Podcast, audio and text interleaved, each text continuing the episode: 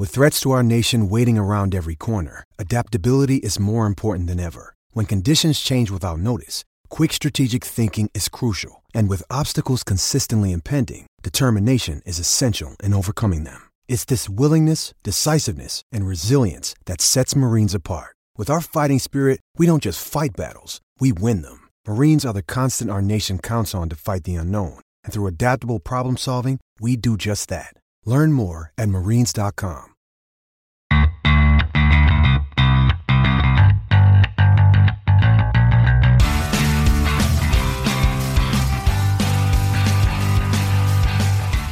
Welcome to Rams Up, your weekly LA Rams podcast. We are a member of the Pigskin Podcast Network. We'll get into other SoCal sports when it matters, but we're mostly about the LA Rams here. I'm your host, Mark. Let's get to it.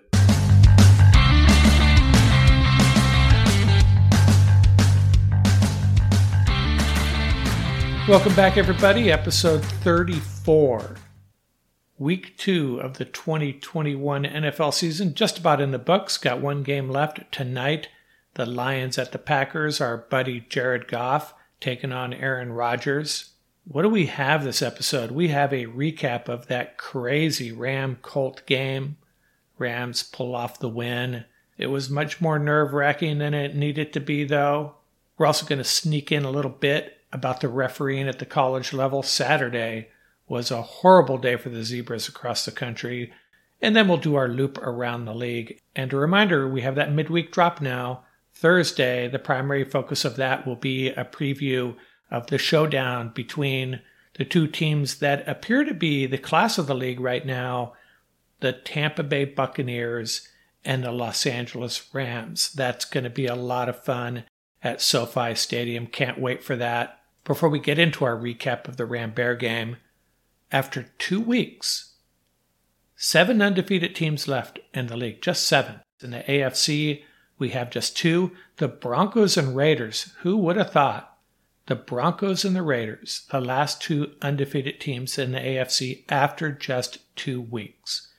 In the NFC, there's five, three of them, of course, out of the NFC West, the Rams, Cardinals, Niners, and two out of the South, the Bucks and the Panthers. The Panthers, my sleeper team, and who's sitting at the bottom of the NFC West, the Seattle Seahawks, with that one loss.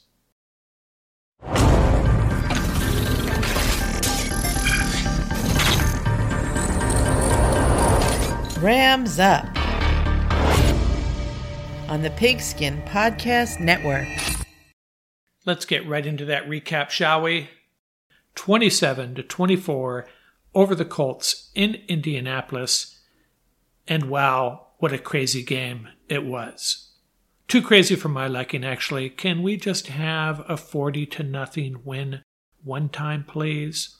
Rams went ahead 17 to 6 in this one and looked to have things under control. And then, due to some bad and unlucky football, they fell behind 21 17 early in the fourth quarter putting McVay's 38 0 record when winning at halftime in jeopardy. But the Rams get a huge play from Cooper Kupp, and Stafford follows that up with a touchdown pass to Kupp. Rams get the go ahead touchdown 24 to 21. Colts answer with a field goal. Rams get the game winning field goal from Matthew Gay, and the defense hold serve. Rams win 27 24.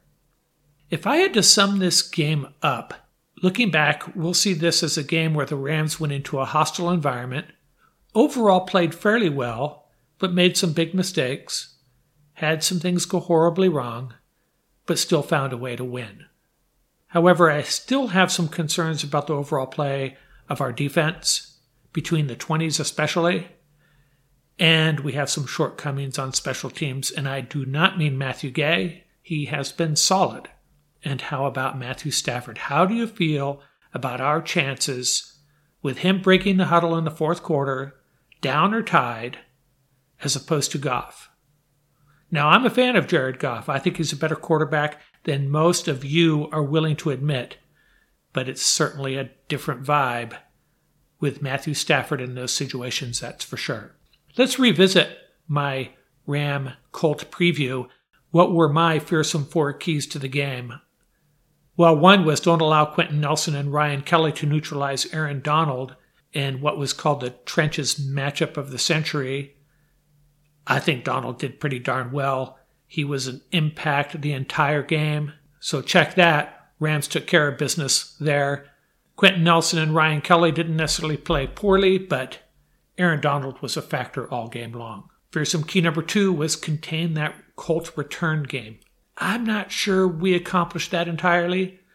We had a blunder on that opening kickoff once again. This time it was J.R. Reed collapsing too early. Colts ran the ball out to the 41. Not good. And Johnny Hekker had a couple of poor punts, and that might have been because of the threat of the Colt return game. Both of those poor kicks he angled out of bounds, and it did not play out well for the Rams. So I wouldn't say we had totally accomplished that. Hekker had one good punt, and then that horrible play we'll talk about later. Not going to put that on him, but our special teams need some work, and we did not win the kicking game battle, aside from Gay and Blankenship pretty much going even Steven. Now, my fearsome key number three was, I thought, a no brainer, containing Jonathan Taylor, with Ty Hilton out Carson Wentz and Quenton Nelson still possibly a little banged up. Don't let Taylor go off. And you know what? In retrospect, I don't even feel like that was the Colts' focus in this game to maintain possession, move the chains with Jonathan Taylor. He got his touches, he had a few nice runs, but it wasn't really like he was the guy we had to worry about in this game. So I'm going to say we accomplished that, but I think that maybe shouldn't have been a key in the first place. The key should have been containing Carson Wentz, keeping him in the pocket because he really hurt us extending plays. So we lost that battle. Seems like we had so many plays where we should have put him on the ground and we allowed him to escape, extend plays, convert first downs. And my fearsome key number four was don't get off to a slow start, a road game, early start in the Midwest, and check, we got off to a 17 to 6 lead, so that was not a problem. What were my fearsome four big plays of the game? Oh, this was so difficult. I had a list of about nine, but I settled on these four. That two point conversion off the tip pass, so unlucky, really changed everything. Changes the strategy moving forward. And what made it even more painful was the fact that the Colts tipped a pass early in the game and that led to a Colt interception. Rams tip a ball on a two point conversion, and it pops up right into the hands of an eligible receiver, and he walks into the end zone for two points. So that was a big play and a painful play. One of the other big plays I have to mention is the interception by Reeder on that shovel pass by Carson Wentz. Just a poor decision by Wentz, and I think I mentioned in my preview that Wentz is prone to that making mistakes, and that one had to hurt. I'm not sure what would have happened if he had held onto that ball, but an interception there is a bad deal. And so that was the second goal to go situation where the Colts came away with zero points. Big play number three Colts had taken the lead. Rams are facing a second and 10, and Stafford hits Kupp for 44 yards. He felt like the game was maybe slipping away, that crowd was going crazy. Colts were pumped up. That play made me feel a heck of a lot better about our chances of coming out of this with a win. And sure enough, moments later, Kupp scores a second TD. Big play, another pass, and boom, the Rams are back in the lead. And play number four, this was another one that went against us, that Nick Scott Johnny Hekker fiasco. I'm not sure what to say about that other than Nick's got to step out of the way on that. And Johnny has to find a way to cover that up, take a safety. That's a five point swing. Killed us. I did look at that on replay, and that was a tough play for Johnny. He never really had a grasp on the ball, but still, I'd expect better from him. Cover that, get down on the ground, preferably in the end zone, and we free kick it away, giving up only two points. There are a few other honorable mentions that I certainly had to consider. One was that play early in the second half, Stafford to Kupp. Those guys are connecting like crazy. Leonard Floyd had two big plays early in the game. One was busting through on that second and goal on the Colts' first possession, disrupting the run play. That set up a fourth down where Floyd came through with a sack of Wentz. So, two big plays there to deny the Colts. And another one was that injury to Carson Wentz on Donald's tackle.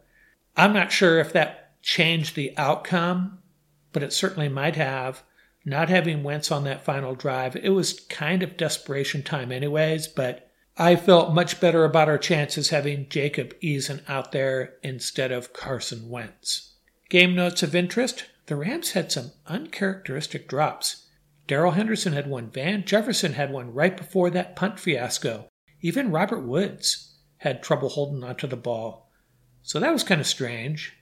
And by my count, that's two weeks in a row where we've had broken plays. That's not good. Maybe partly due to having a new quarterback. Not sure whose fault those two plays are, but we've got to get that cleaned up. And I have to say, you know, it's fun watching Carson Wentz play back in his Eagle days and now with the Colts. He's a fun guy to watch, but his playing style, you know, he's going to get hurt and he's going to continue to get hurt a lot. But give him credit for extending all those plays. And as far as our defense, I have to say I, am really disappointed with our inability to get three and outs. We had a third and 14, and Michael Pittman beats two of our safeties on a desperation pass by Wentz. That one was the most painful, but we're getting very few three and outs, giving up these long drives. And that's not like the defense we saw last year. But got a couple of new guys, new defensive coordinator, come out with two wins with their defense not playing at its highest level, in my opinion. So hopefully we'll see some improvement in that moving forward. Some player props. Darrell Henderson, I think, has really shown great patience in his running style. Not sure about his injury, by the way. Sony Michel stepped up. He showed patience too, and his carries late in the game were critical. Jake Funk getting some action. He actually had three kick returns. I suspect the Colts were kicking a little bit short because they wanted him to return the ball, but he held up. Ball security got the ball out 20 25 yard line. And he is also on the field late in the game after Henderson went down, did not get a touch. Maybe he'll get some touches next week. And for the second week in a row, the Rams really did an excellent job protecting Stafford. On most plays, they had a very nice pocket for him. He stepped up into a clean area, delivered the ball, no concerns there. Offensive line continues to play very well. And Van Jefferson, you know, I've noticed he's an excellent blocker. Announcers pointed this out once. And that's why he's out there. He's a big dude. And Rams now have three receivers, very competent receivers, and all three of them are willing blockers. Makes me wonder how much we'll see DeSean Jackson and how long it will be before we really see Tutu Atwell get integrated into this offense. Jefferson just needs to hang on to those low balls that drop on that low ball, needs to catch that. And Matt Gay, as I expressed before the season, that was one area of concern. Can we count on him? And so far, the answer to that is yes. Now, he hasn't hit long kicks, but he's hit some clutch kicks. Starting to feel much better about our kicker. And Aaron Donald, my God, I think he got a little pissed off there after that Kenny Young ejection. But even before that, I mean, I know Quenton Nelson is good. He's very good. And everyone's been dreaming about this matchup the best offensive lineman in the league against Aaron Donald. Well, from what I saw, it was actually a mismatch. It just goes to tell you how good Donald is. He's incredible. And when he got spun up, he was playing like a man possessed. Nobody had any chance against him you know, I almost think there's an unwritten rule that when you're blocking Aaron Donald, the rest are going to let you get away with a little bit more than they would otherwise. It's so impossible to block him that they kind of wink at the offensive lineman and say, you know, we're going to let you hold a little bit because we know otherwise it's going to be a very long day. Flags will be flying, and none of us want that. So you can hold a little bit. We'll look the other way. Just don't overdo it. I don't think there is a single holding call all day on that offensive line. Yet, if you watch that game, there could have been 20. And on that Kenny Young ejection, it was kind of hilarious. Jalen Ramsey becomes the voice of reason. Gotta love that. Bad days, well, I think Johnny Hekker had a bad day. I think Nick Scott had a bad day. One blunder. It's amazing. One little coaching point can throw a game sideways. Uh, they'll get that straightened out, but so thankful it didn't cost us the game. It easily could have. And I don't know if you know, but Nick Scott had the last tackle of the game, so that was kind of nice for him. And J.R. Reed on that coverage of the kick. Bad play there. Turned out to be a pretty minor thing. Basically, free 20 yards for the Colts on their opening drive. And a bit of bad news Justin Lawler broke his hand during the game, so he will definitely be out a while. And of course, need to find out about the severity of the Henderson injury. My coach's corner, the only question I have coaching wise is putting Tutu Atwell back there for a punt return. His first punt return while you're leading 17 to 6 on the road. You got the game in hand, you throw him back there. If it's me, I have Cooper Kupp back there in that situation. Fair catch, get down on the ground. It all worked out well, and Tutu secured the ball well, got popped and secured the ball well. So it's actually a good thing we learned something about Tutu. Maybe they're ready to set him loose on punt returns now. He's passed the litmus test, but I still thought it was odd to have him back there in that situation.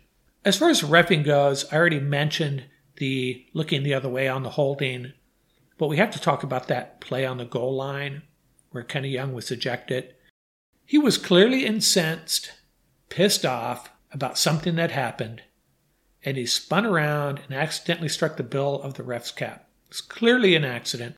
Now, if he had done that because he was celebrating a play, no penalty. But because he did it in anger, NFL office chimes in, yep, he's out of there. Not the ref's fault, really just a rule thing. Can we just assess whether it's an accident or not and not penalize a guy if he does that accidentally, even if he's pissed off when he does it?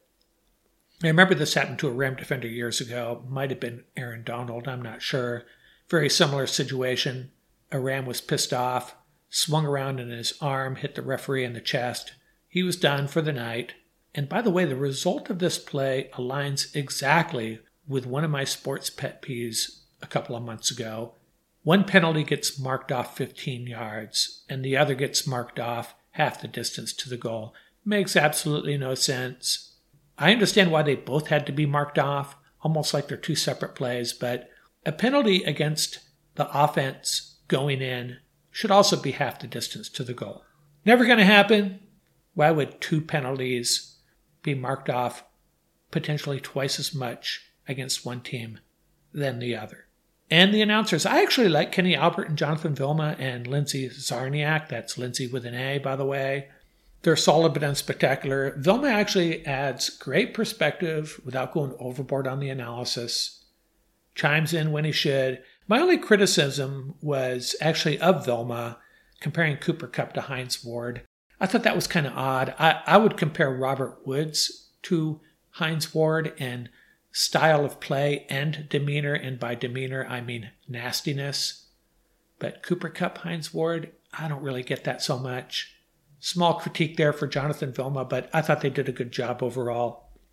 Well, that's it for my Rams Colts recap. And as McVay said after his press conference, I think I need a beer now. We'll come back with a word about refing in college football, specifically the bad refing we saw across the country on Saturday.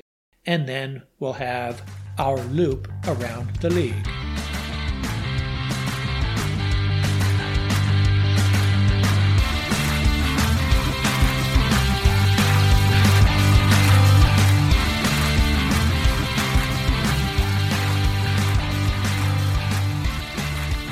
I wanted to squeeze in a bit here about college football, specifically the shortage of quality refereeing across the country this year.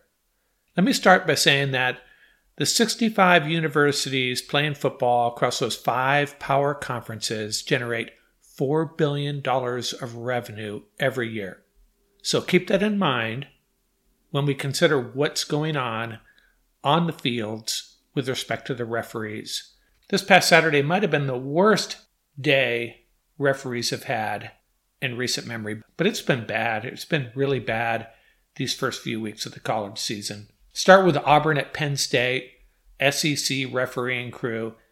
Penn State has to punt on third down because the refs insist it's fourth down, and it isn't, it's third down. Refs say, nope, fourth down, you guys might want to punt, so they do. Later in the game, Auburn quarterback running out of bounds, would be tackler chasing him. As they kind of hit the sideline, the defender has a hand on the quarterback and they roll out of bounds and they both fall down. Quarterback kind of sells it. 15 yard penalty, personal foul. Horrible call. Could have been a game changer. Actually, kind of annoyed me. Herb Herbstreit was a big fan of the play, big fan of the quarterback selling it. That kind of surprised me. Wasn't a fan of Herbstreit's view on that play as much as I like him. And towards the end of the game, there was a questionable targeting call. Ball carrier leaning for the end zone. He's at about the two yard line. Looks like he's not going to get in, but he's got the ball kind of horizontal to the ground, and defender comes in and gives him a crack. Legal hit. Now, the ball carrier was exposed, was very vulnerable, but he also still had a chance of scoring from a defender's perspective. So, targeting call and player ejected. This targeting rule, we're going to talk about that in a pet peeve one day soon. I could see maybe a personal foul on that, but I'm still not buying it. But it's worse than that, of course. It's an actual ejection. Crazy. Now, Mississippi State at Memphis, this game was a humdinger. Mississippi State punts. One of the guys on the coverage teams smacks it back before it gets into the end zone. Ball's rolling around inside the 10 yard line. Another guy on the coverage team runs by and touches it and the referee throws his hands up in the air, signaling the play is over, throws the marker where the ball should be downed, but no one's blown a whistle yet. So a guy in Memphis picks it up, runs it all the way back for a touchdown. And it stands. It stands as a touchdown. So there's a number of there's a number of issues here. Number one, the referee should not have thrown the marker and put his hands up. Number two, once he did, the play should have been over. They reviewed it and decided no, the play should stand. And additionally, Memphis State had two guys wearing the same number, which should have been a penalty as well. But the big issue is the refs calling the play dead, putting his hands up in the air. What I want to know is did Memphis see this on film? Did they notice that Mississippi State was not securing the ball? And that's the key. You need to secure the ball, not just touch it. Did they see this on film and prepare for this? If they did, good for them.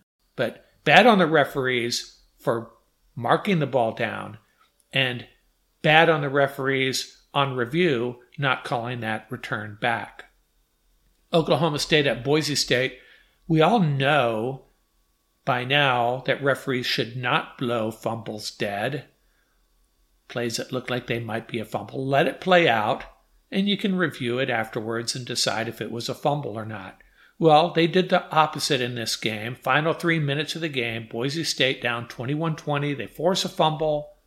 Guy scoops it up and returns it for the touchdown, but the officials had blown it dead. Blew it dead, did not follow the protocol. They review it and they say, oh, yes, it was a fumble, but guess what? Because we blew it dead, we got to give you the ball right here. So Boise State has that touchdown wiped away. They have the ball, they drive down, they miss a game winning field goal. So the rest kind of stole win from them there, in my opinion. As young as this season is, we've already seen way too many questionable calls, bad refereeing, especially at the Power 5 level. These Power 5 teams, the money they are generating, we can't get better refereeing. That third down punt was the capper for me.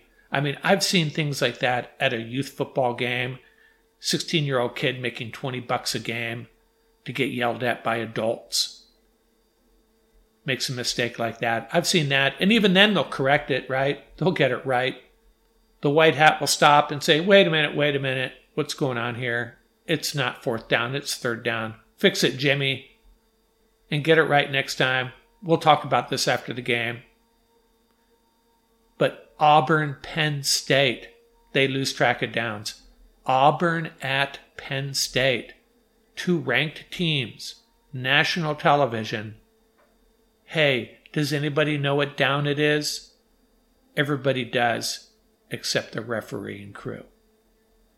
And that's all I'm going to say about that.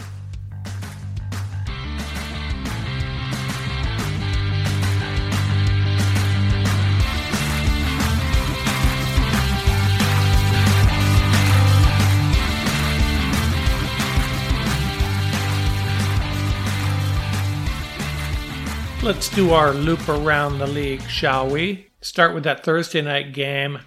Pretty entertaining.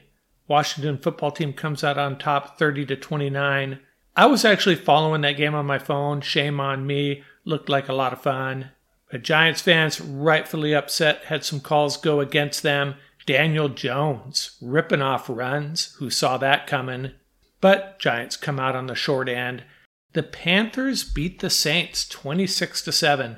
Now, the Panthers, as you know, that's one of my sleeper teams. I picked them to get into the playoffs. Right now, they're 2 0. Panthers defense dominated that game, but let's keep in mind the Saints had two top corners out. They had seven coaches out with COVID.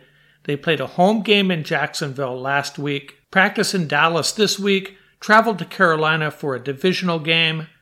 I think we can give them a pass. They'll be back. They'll be okay. Bears beat the Bengals 20 to 17. Joe Burrow threw three picks on three consecutive throws, one of them a pick six.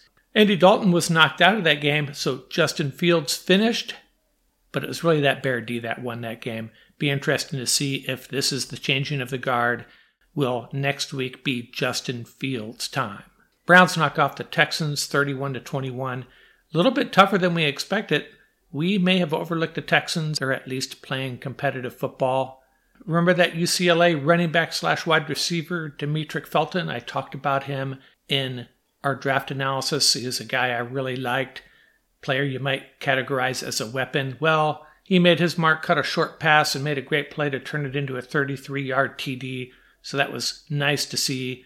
Baker Mayfield had a good game, started out slow. There was a weird play in that game. The Texans picked up 13 yards on a third and 15 but there is a penalty. Penalty on the Browns, so the Texans are given a choice. You guys want fourth and two, or you want third and ten? So they take fourth and two, and then they punt. Yeah, strange day in Cleveland. The Broncos moved to 2 0, knocking off the Jaguars 23 to 13. Courtland Sutton had a big game, 159 yards receiving. Bills knock off the Dolphins 35 to nothing. Balanced effort by the Bills. Josh Allen, two TDs. Zach Moss, two TD runs. Devin Singletary rushed for 82 yards. And most importantly, they knocked Tua out of the game early. Patriots shellac the Jets 25 to 6. Zach Wilson throws four interceptions. Not a good sign for Jets fans, but hey, it's only a second game. Let's give him some breathing room. The Raiders knock off the Steelers 26 17. After what the Steelers did last week to the Bills, this was a little bit surprising, but we got to keep in mind Steelers lost four guys on defense, including TJ Watt and Joe Haden and Derek Carr took advantage, ripped through that Steeler defense, threw for 382 yards, and Henry Ruggs finally shows up 113 yards receiving and a TD. Bucks demolished the Falcons 48 to 25. Falcons actually hung with them for a while. Kind of surprising the Bucks are giving up that many points. The Cowboys hand a heartbreak loss to the Chargers, 20 to 17. If anybody can be upset with a referee in this week, it's the Chargers. They had two touchdowns taken off the board. I have not watched this entire game yet myself, but the consensus seems to be the Chargers got screwed by the refs over and over and over again. Herbert still looks good. Threw a bad interception in the end zone, though. Divisional games, the Cards escape with a 34 33 win over the Vikings. The Vikings kicker misses a short kick, the game winner as time expires. Man, that would have been nice for the Rams if the Vikings had been able to pull that off. 49ers got off to a slow start, come back and beat the Eagles 17 to 13. Early on, the rushing attack for the Niners was invisible. Elijah Mitchell, I think at one point he had six carries for minus five yards or some horrific number like that. He ended up with 42 yards rushing on 17 carries. And Brandon Aiyuk, something strange going on with him. Everybody was pumping him up, thought he was going to have a big season. He has been flat out invisible. And the Seahawks get stomped by Derrick Henry late in the game, lose in overtime. In my opinion, Russell Wilson, his style of play, always trying to be the hero, really hurt them at the end there. Took a bad sack back at his one yard line. Seahawks punt. Titans move the ball downfield, mostly Derrick Henry, kicked the game winning field goal in overtime. And early on, this was one of those typical Seahawk games. Breaks all going their way. The Titans had a touchdown to Julio Jones overturned, questionable. I thought it was in. Certainly not enough to overturn it. And the Titans also missed a field goal. Seahawks 1 and 1 lose at home to the Titans. And the Sunday night game, the Ravens pull it off, hang in there and beat the Chiefs. 36 to 35. Chiefs looked like they were going to move the ball downfield and kick a late field goal, but a late fumble. Ravens recover. Faced with a fourth and one with a chance to run out the clock, or do they punt and give Mahomes one last chance? They go for it and convert for the win. Got to give them credit. Lots of cojones there, and they pulled it off. So we still have the Lions at Packers, Jared Goff trying to get the Lions in the win column. So remember, we'll have a Thursday morning drop. We'll check in on all our game picks, see how we did. Give you a little hint, we did better than last week. Picked up some ground on a couple of the experts. We'll have a couple other neat features, and of course, a preview of the two teams that are probably 1 2 in everyone's power rankings at this time the Tampa Bay Buccaneers versus the Los Angeles Rams at SoFi Stadium next Sunday.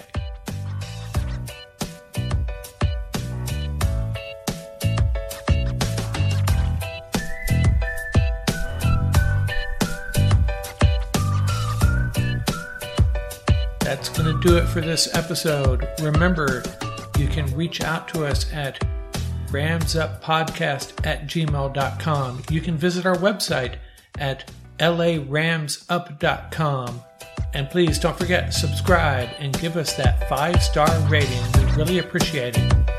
And don't forget, keep the horns up, stay safe, and have fun out there.